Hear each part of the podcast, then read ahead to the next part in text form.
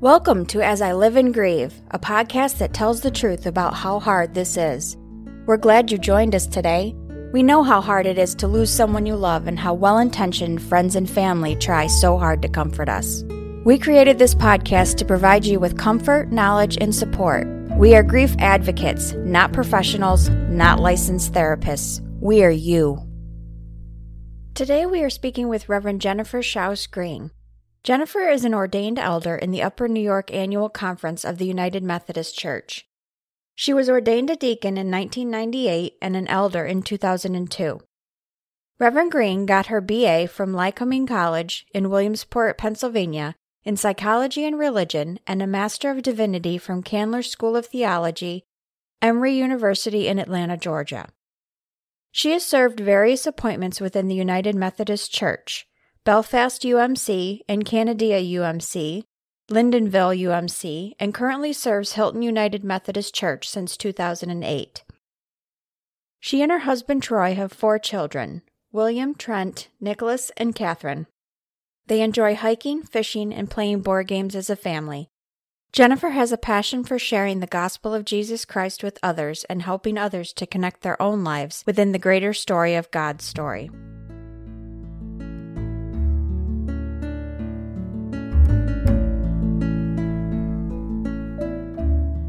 Thanks so much for joining us today, Jennifer. You are the pastor at Hilton United Methodist Church in Western New York. Can you give our listeners some insight into how you came to enter the ministry and what it means to you?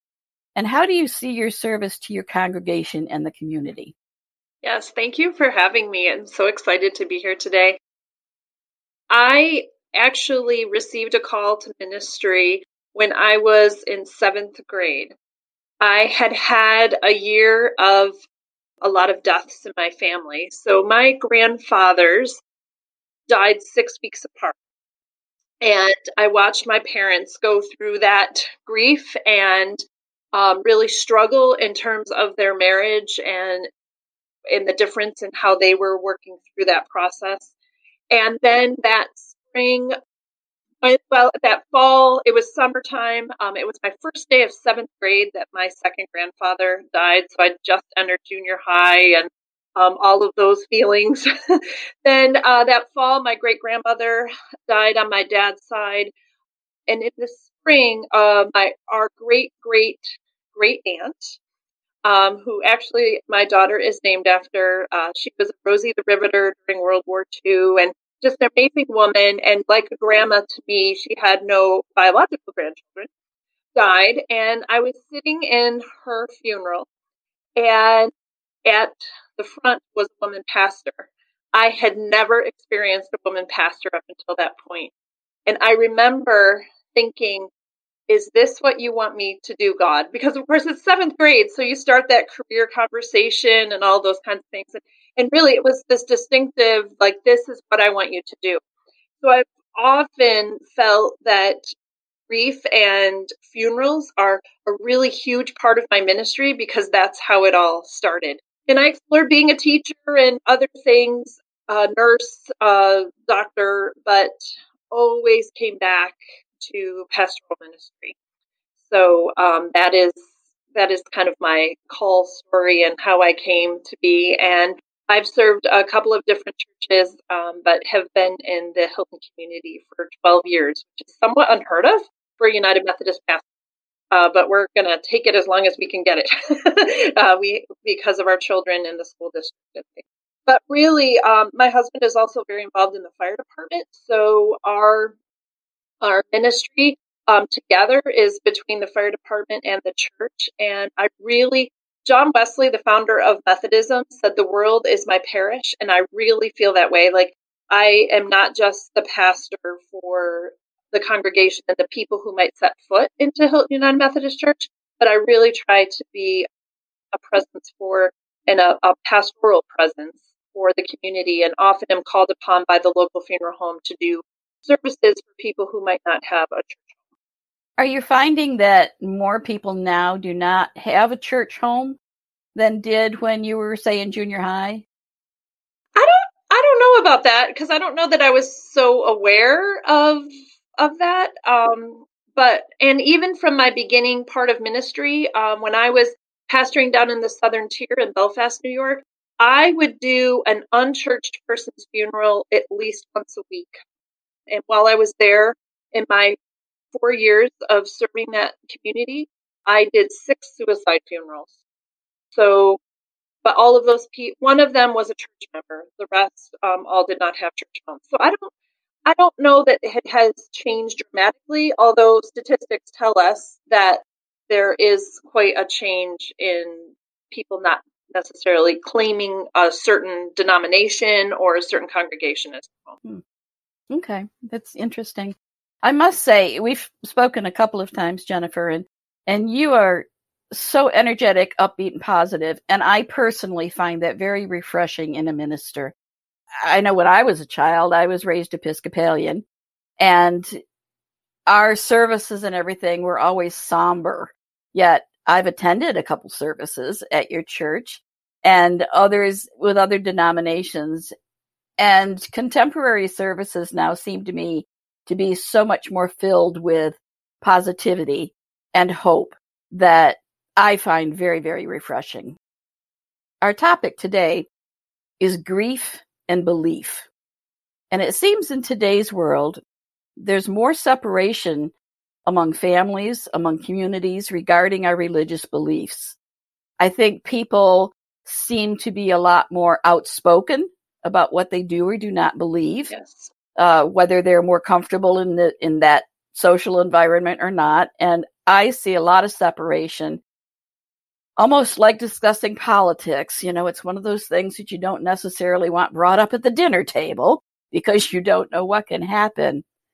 So with the death of a loved one, when everybody needs to come together and support each other is so important. How might these differences impact the grief process?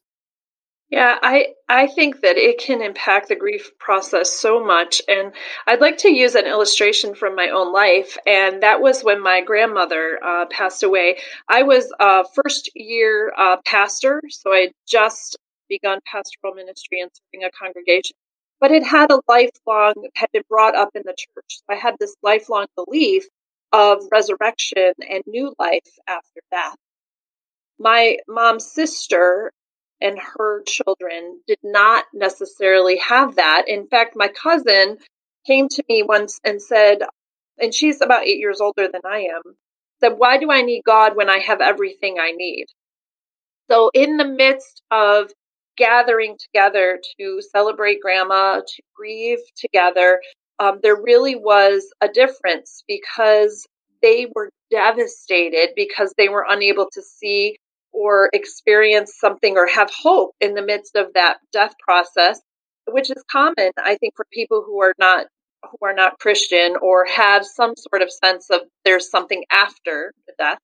But my brother and I seem to have hope and try to celebrate grandma's life and her new life. So we could have had that be a real point of contention within us.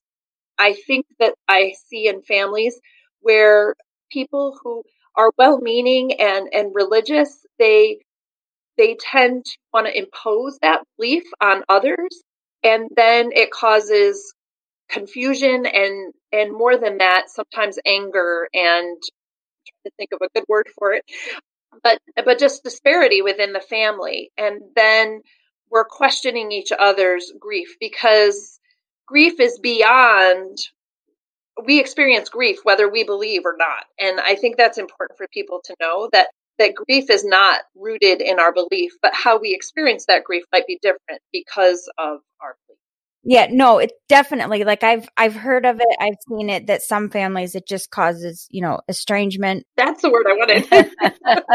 there you go. I realize some people detail and plan for their own funeral process and preferences prior to their death. And in those cases, does it make that division any easier to resolve for families? You know, I don't know that I have a direct answer for that, but I would say in my experience, I've watched that be better because people are able to say, well, this is what mom wanted or this is what dad wanted. And and you know what they want. You don't have someone imposing their own wants on on the family. And because they'll say somebody might say who hasn't planned ahead, the children or grandchildren or whoever happens to be in charge of the service might say that's what they wanted or they knew that. But when it's been pre planned, which I really encourage people to do, to, to not be afraid of that. I think people are so afraid of death sometimes mm-hmm. That they don't want to pre plan because maybe they're they're speaking something into being well, the reality is we all are going to die eventually. So I really encourage people to, to write that down, keep it in a safe space so that their wishes can be carried through. And it, I think it does res- cause less tension with the family, especially with a, a, good funeral director. They can say, this is, this is what we're going to do. Um, my brother-in-law, who is single and in his 50s, um, has a complete notebook with everything he wants for his funeral. Because it could have it could be a point of contention in our own family because we do have varying beliefs within our family as well. And he is a believer but other sisters and other people within the family aren't necessarily. So that would i think it would it's going to help when that time comes for him to have pre-planned and to have something written down in a safe place I think something else it does too is it makes it easier, even if there's no division or differing beliefs in a family, it makes it easier for the person who is kind of left to make those choices. Yes. I know my mother did it with a local funeral home and it made it so much easier for me and for my brother who came from out of state because all of those decisions had already been made. The right. funeral director knew what the choices were and kind of guided us through it. We only made one change, and that was instead of having, since she had moved from assisted living to a nursing home, she was no longer able to attend church services per se, oh, right. but would attend, attend the chapel services at the nursing home. So we changed it instead of having services at the church she had been a member of was only for like four or five years, we had service at the nursing home in the chapel. And I think that was just a much better representation of her beliefs and everything like that. But my, my point, I ramble, but the point was that it makes it easier for the people that need to plan that funeral. And it does take a lot of pressure off them at a time when grief is just really overwhelming them and they're beginning to see what's involved. Yeah, I, and I would share. Um, my my father two years ago died two days before Christmas. Mm. So we were in the midst of Christmas, and we had small children. So we're trying to keep things somewhat upbeat sure. about Christmas because we don't want to ruin Christmas for them for the rest of their lives. But we were in shock, yeah. and we somewhat we somewhat knew that was going to happen, but still, there's just this shock, and and to have some things that were already planned was extremely helpful right. to just be able to say to the pastor, this is the hymn we're going to use. This is, this is what we're going to do. Right. Yes, I've I've watched my mom go through both both avenues of that with my grandmother. I think the only decision literally we had to make for grandma's funeral was what kind of flowers. I like so it was and I always she always talked about it to me. You know, i have planned my funeral. She was like, "Oh, I just went and purchased my coffin," and I was like, "Grandma, that's so morbid." And it was you know, I like, like, we didn't talk about death. You didn't do that. And I was like, oh, this is, this is crazy. My grandmother, she's, she's planned her death. Like, you know, but it really watching my mom having to go through that and it was, it was done. And then at the other side, I had to watch her completely plan every little detail. Mm-hmm. And because of that shock and numbness that you have, I know she bounced a lot of ideas off of me to make sure she was thinking correctly and, you know, it would be okay for everybody involved, all family members. So I, if you haven't done so, I highly recommend it. Make sure that you have things planned. It's so much easier for your family members. It's not morbid. yeah. And Stephanie, I would add not just with with the funeral home, but if if you happen to attend a church, sit down with your pastor. Mm-hmm. I've had some people come in and say, "This is what I'd like." I might not be here, but we put it in a file and we put it to the side so it's there but also a trusted friend, a a colleague or or somebody who who can assist in that if if you're not of a if you don't belong to a congregation. Mm-hmm. So I think it's one of those things that should be just as important as like telling your family members about, you know, your like your DNR yeah, and stuff like yes, that. Yes. I think this should also be part of this part of the life process. So in the cases where there's no planning and immediate family are at odds, who makes the final decision? And what can you suggest as far as helping people better understand how they might compromise to support each other? Yeah, you know, I was I was thinking about this because I think it really depends on the family who makes the final decision. I would say this is just my own personal opinion and personal thought process. But if it is a spouse, I think the spouse or partner needs to make that decision. If there's a, a partnership of some sort that it, where there's not a marriage, I, I think that partner needs to be a part of that decision. And if if there's an oldest child or, or children, they really need to to designate somebody who can be make those decisions. I have experienced where there is no children and the spouse or partner has is also deceased. So then you have a niece or a nephew or, or someone making some of those decisions. So it really perhaps it's important for people to designate somebody that can make those decisions and, and, and do some of that pre-planning and say, this is who I want to make this decision. And if this person's unavailable, maybe we need a backup as well. It's it's like doing a request uh, per se uh, when we're filling out our life insurance or or that kind of thing. So I think it, when when a family's at odds, I that is such a difficult situation that I'm not sure that there's a real answer for that. But I do think people have to realize that everyone and, and be aware that everyone is at a different place in the grief process, even at that those first few days after the death, and be understanding of that and give give one another grace. And I can't emphasize that enough. I think it's very it's much easier to say than to do, but not always demand your way, but be open to the fact that there might be a better or different way that can le- yield the same results and really celebrate who that person has been in, in your life and the legacy that they're leaving.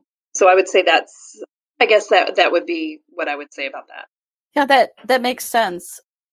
And as you were talking about designating someone, it, it prompted a thought in my head that maybe there should be a movement and and maybe you want to start it as your legacy that just like there's a healthcare proxy you right. could have an end of life proxy or something right. similar that this is the person that's going to be responsible for making decisions that have to be made that you have not previously conveyed your wishes for that i think would resolve a lot of issues yes.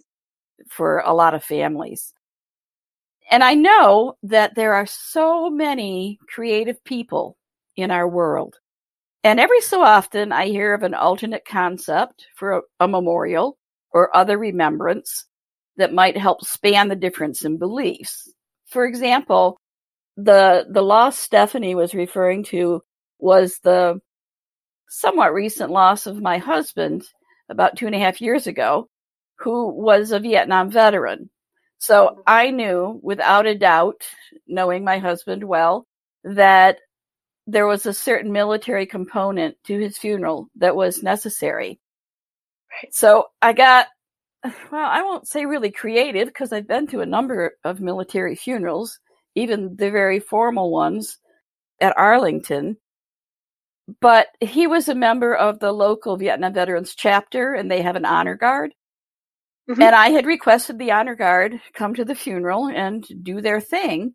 What I wasn't prepared for was when they put the call out to membership that there were over 50 of them wow. that came both for calling hours and for the funeral itself. I wasn't prepared for it. It was a very emotional component of his service.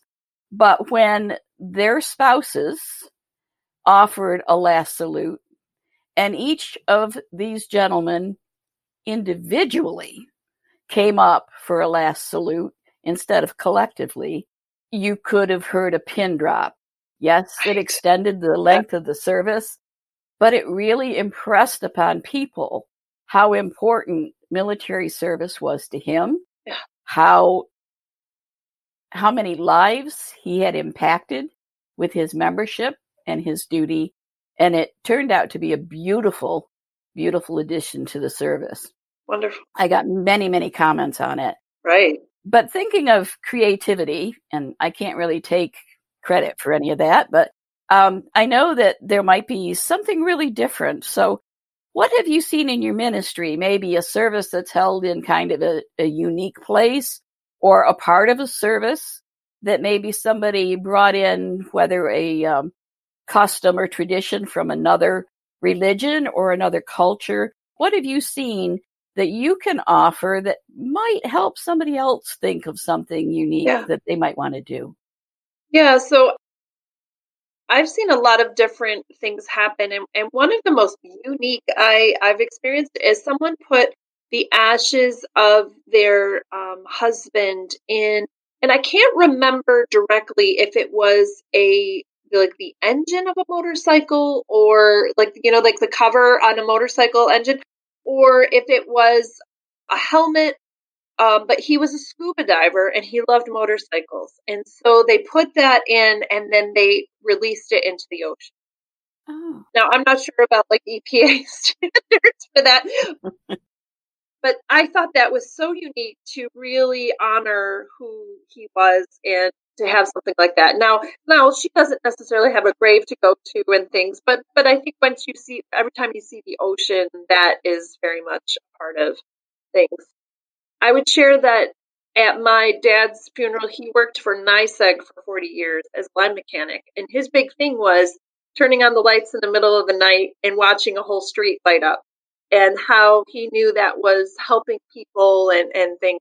So we had arranged for the line trucks to come, sort of like they do for firefighters, and they flew a flag from that. So so using utilizing someone's career and it doesn't have to be military or firefighter service or police service to be able to to utilize their career in some way to celebrate.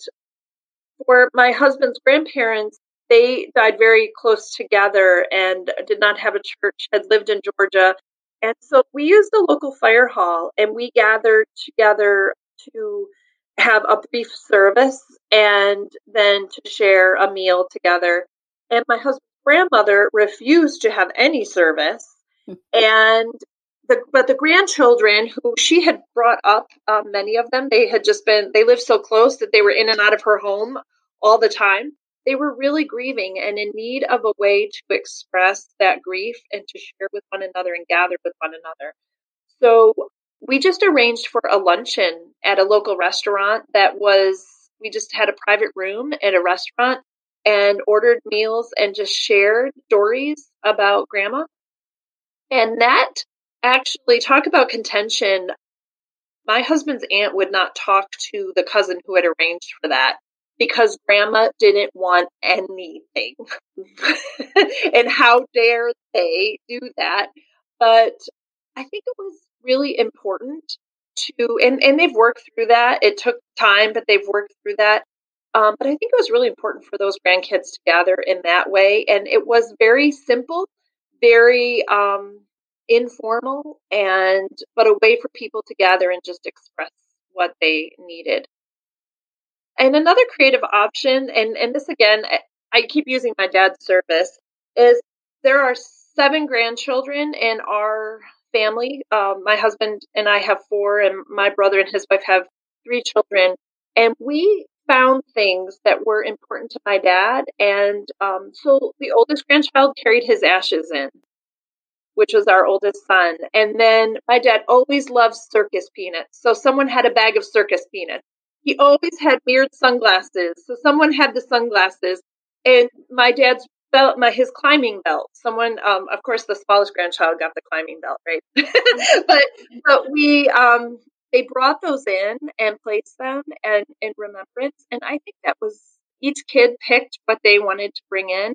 And I thought that was a pretty it was not my idea I, I, thought it was a pretty creative way and that's something that people of any belief can do to pick some things that really um, are important i've used for services i've done and i knew the person uh, was really into motorcycles or, or or other things i've found fabric and i've just decorated a table with with those images to celebrate people and who what they what they stood for and um, how the legacy they're leaving in our own lives. So uh, those those are some things that I've seen and, and experienced. I love that idea with the children. Uh, I really do. It's so touching, and I think that's so much better than just leaving the children at home. Yes. Which, which was what happened in my generation. Yes. Uh, the hence probably why one reason I was never ready to talk about death. But I just love that idea and it does prompt so many things. I remember again at my husband's funeral, his best friend came up to the podium to just say a few words. He had a cup of Tim Hortons coffee in his hand. Every day my husband went to Tim Hortons for coffee. So there might have only been a handful of people in that room that understood that. But for me, it was instant smile and something yeah. that was so, so ready. And Stephanie, do you remember the post-it notes for Grandma? Yes, from Grandma's funeral. Yes.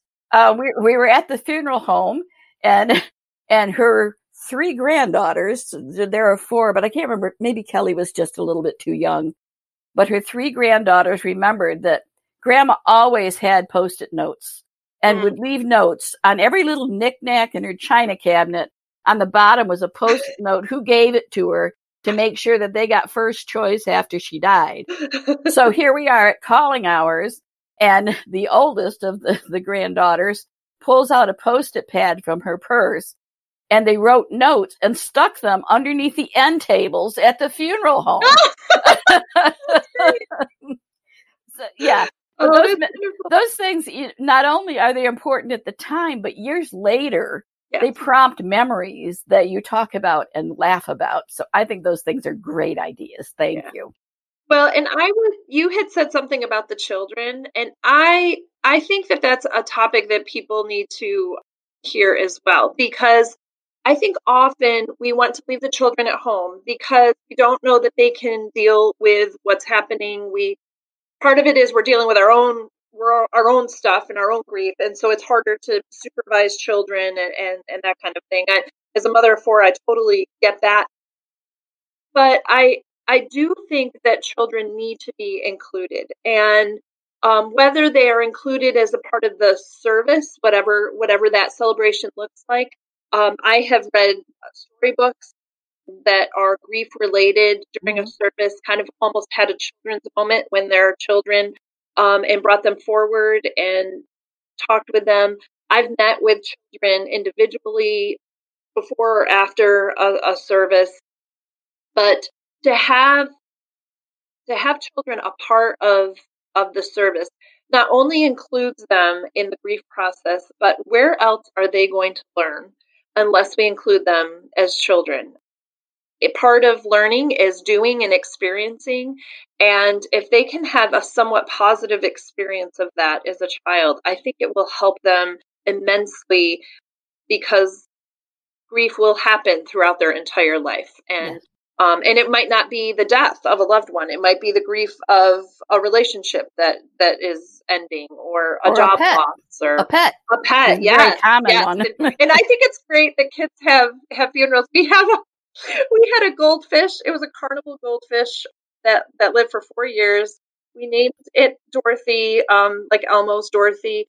And when Dorothy died, my kids had the idea of planting Dorothy, basically burying Dorothy underneath a gold mum in our front garden. and so every year when that mum lost, we think of that goldfish. But I remember gathering around with with the goldfish, yeah. saying a couple words for Dorothy. So I, I think that that that's even important yeah. because pets can cause a even for adults um, the loss of a pet is is a grief uh, experience in many ways. Yeah, yeah. We actually do have on our list of potential topics We do have uh, an Oh, episode awesome. about helping children grieve Yeah. and kind of covering maybe the different age groups and how they handle grief and Yes. things you can do. So Wonderful. maybe you want to consider coming back. Well, I know talking about the children. So, and this is at no fault whatsoever of my mom's. It was, we've learned that there are different traditions and different ways of growing up and you do what you've been taught. Um, so Mhm. you didn't talk about death. You didn't go to the funerals. You know, children didn't go to the funerals and things like that. Yeah. So I never went to, I don't even know if I went to any funerals when I was growing up as a kid, mom. I know when grandma's husband George passed, we were out of state. So I remember I remember that. That's really the only one I think I can remember from my childhood. But when I was 19 and worked at the University of Rochester, we had one of the men working in our department, his his younger son passed away. And mm-hmm. we went to calling hours and I had never been. And I was with a friend of mine that and I was like, what do we do? I don't I don't know what we're supposed to do here. I've I haven't been to calling hours. I've never been to a funeral. I don't know how am I supposed to act? What am I supposed to do? What's happening? Um, so I think that, and then, you know, the couple of funerals, well, grandma's and then Tom's bringing my boys so they can see it. It's not all somber. You know, there's the Yeah. memories. And I think those memories and talking about the person that you love is very important. Um, and then even in your own home afterwards, talking about the good times and remembering them.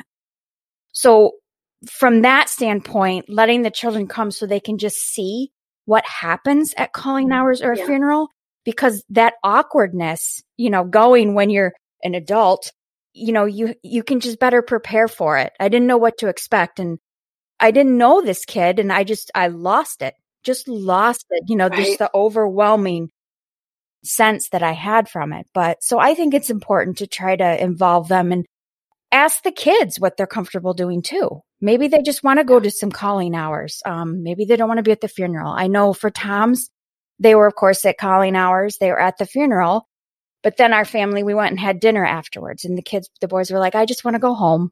You know, they, had, they had had enough. Um, and that's fine. Yep. I wanted them to be comfortable too. And so anyways, Yeah, yeah, not making them do something they're not comfortable with.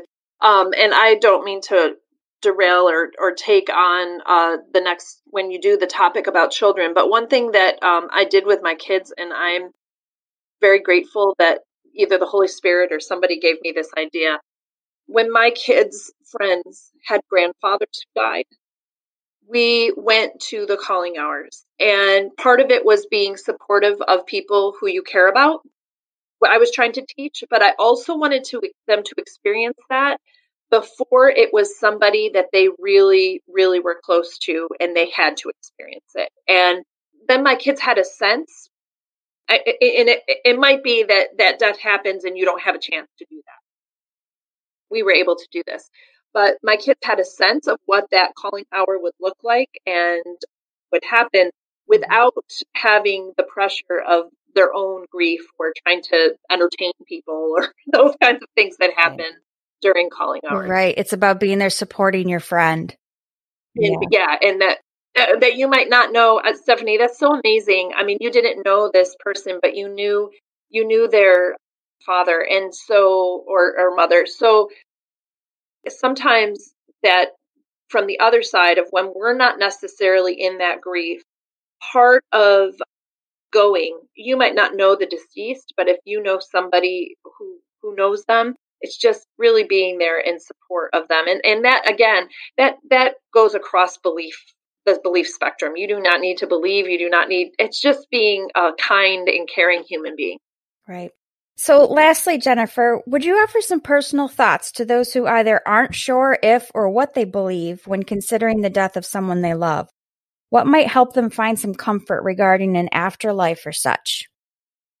Yeah, I- you know, I was reading this question ahead of time and I was I was really struggling with this because for me, belief is so much a part of my life. Like I, I'm a pastor. I live I live church and um not that I I, I want to emphasize that I have my own doubts and questions and I really struggle sometimes, especially when I'm dealing with like the death of my father or or those kinds of things. So it's it's not that people of belief aren't doubting and questioning.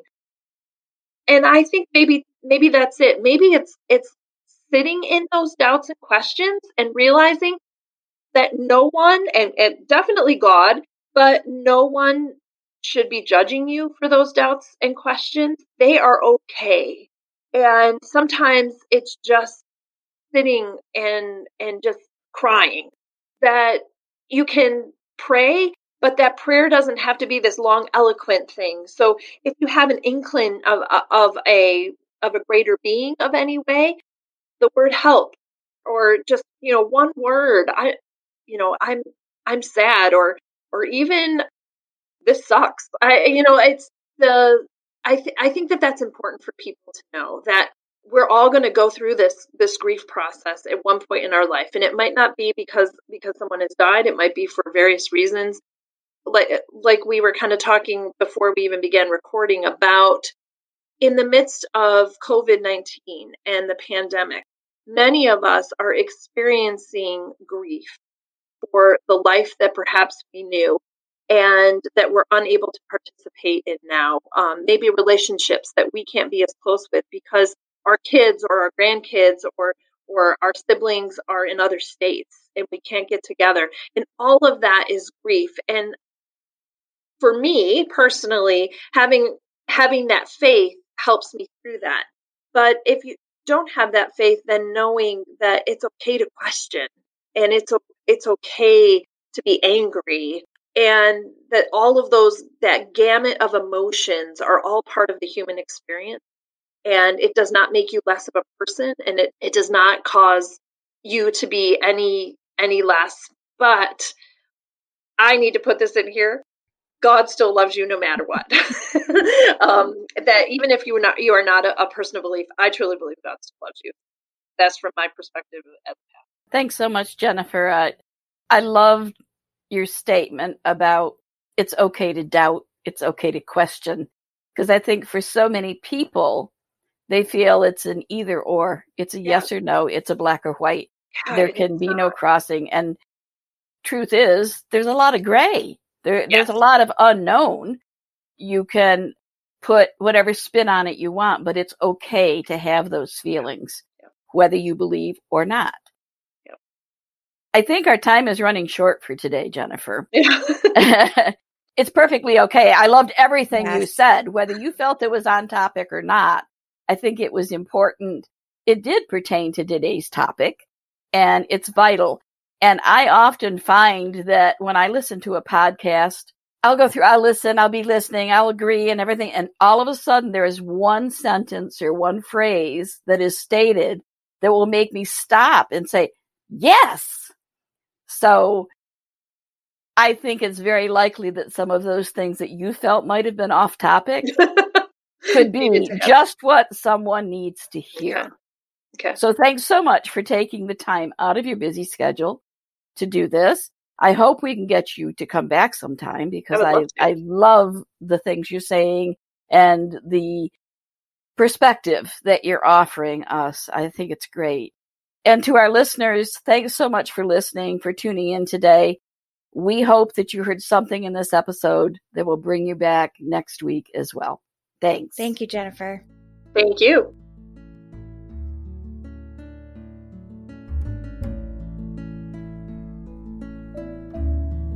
Thanks so much for listening with us today. We hope you will find a moment to leave a review, send an email, and share with others. Join us next time as we continue to live and grieve together.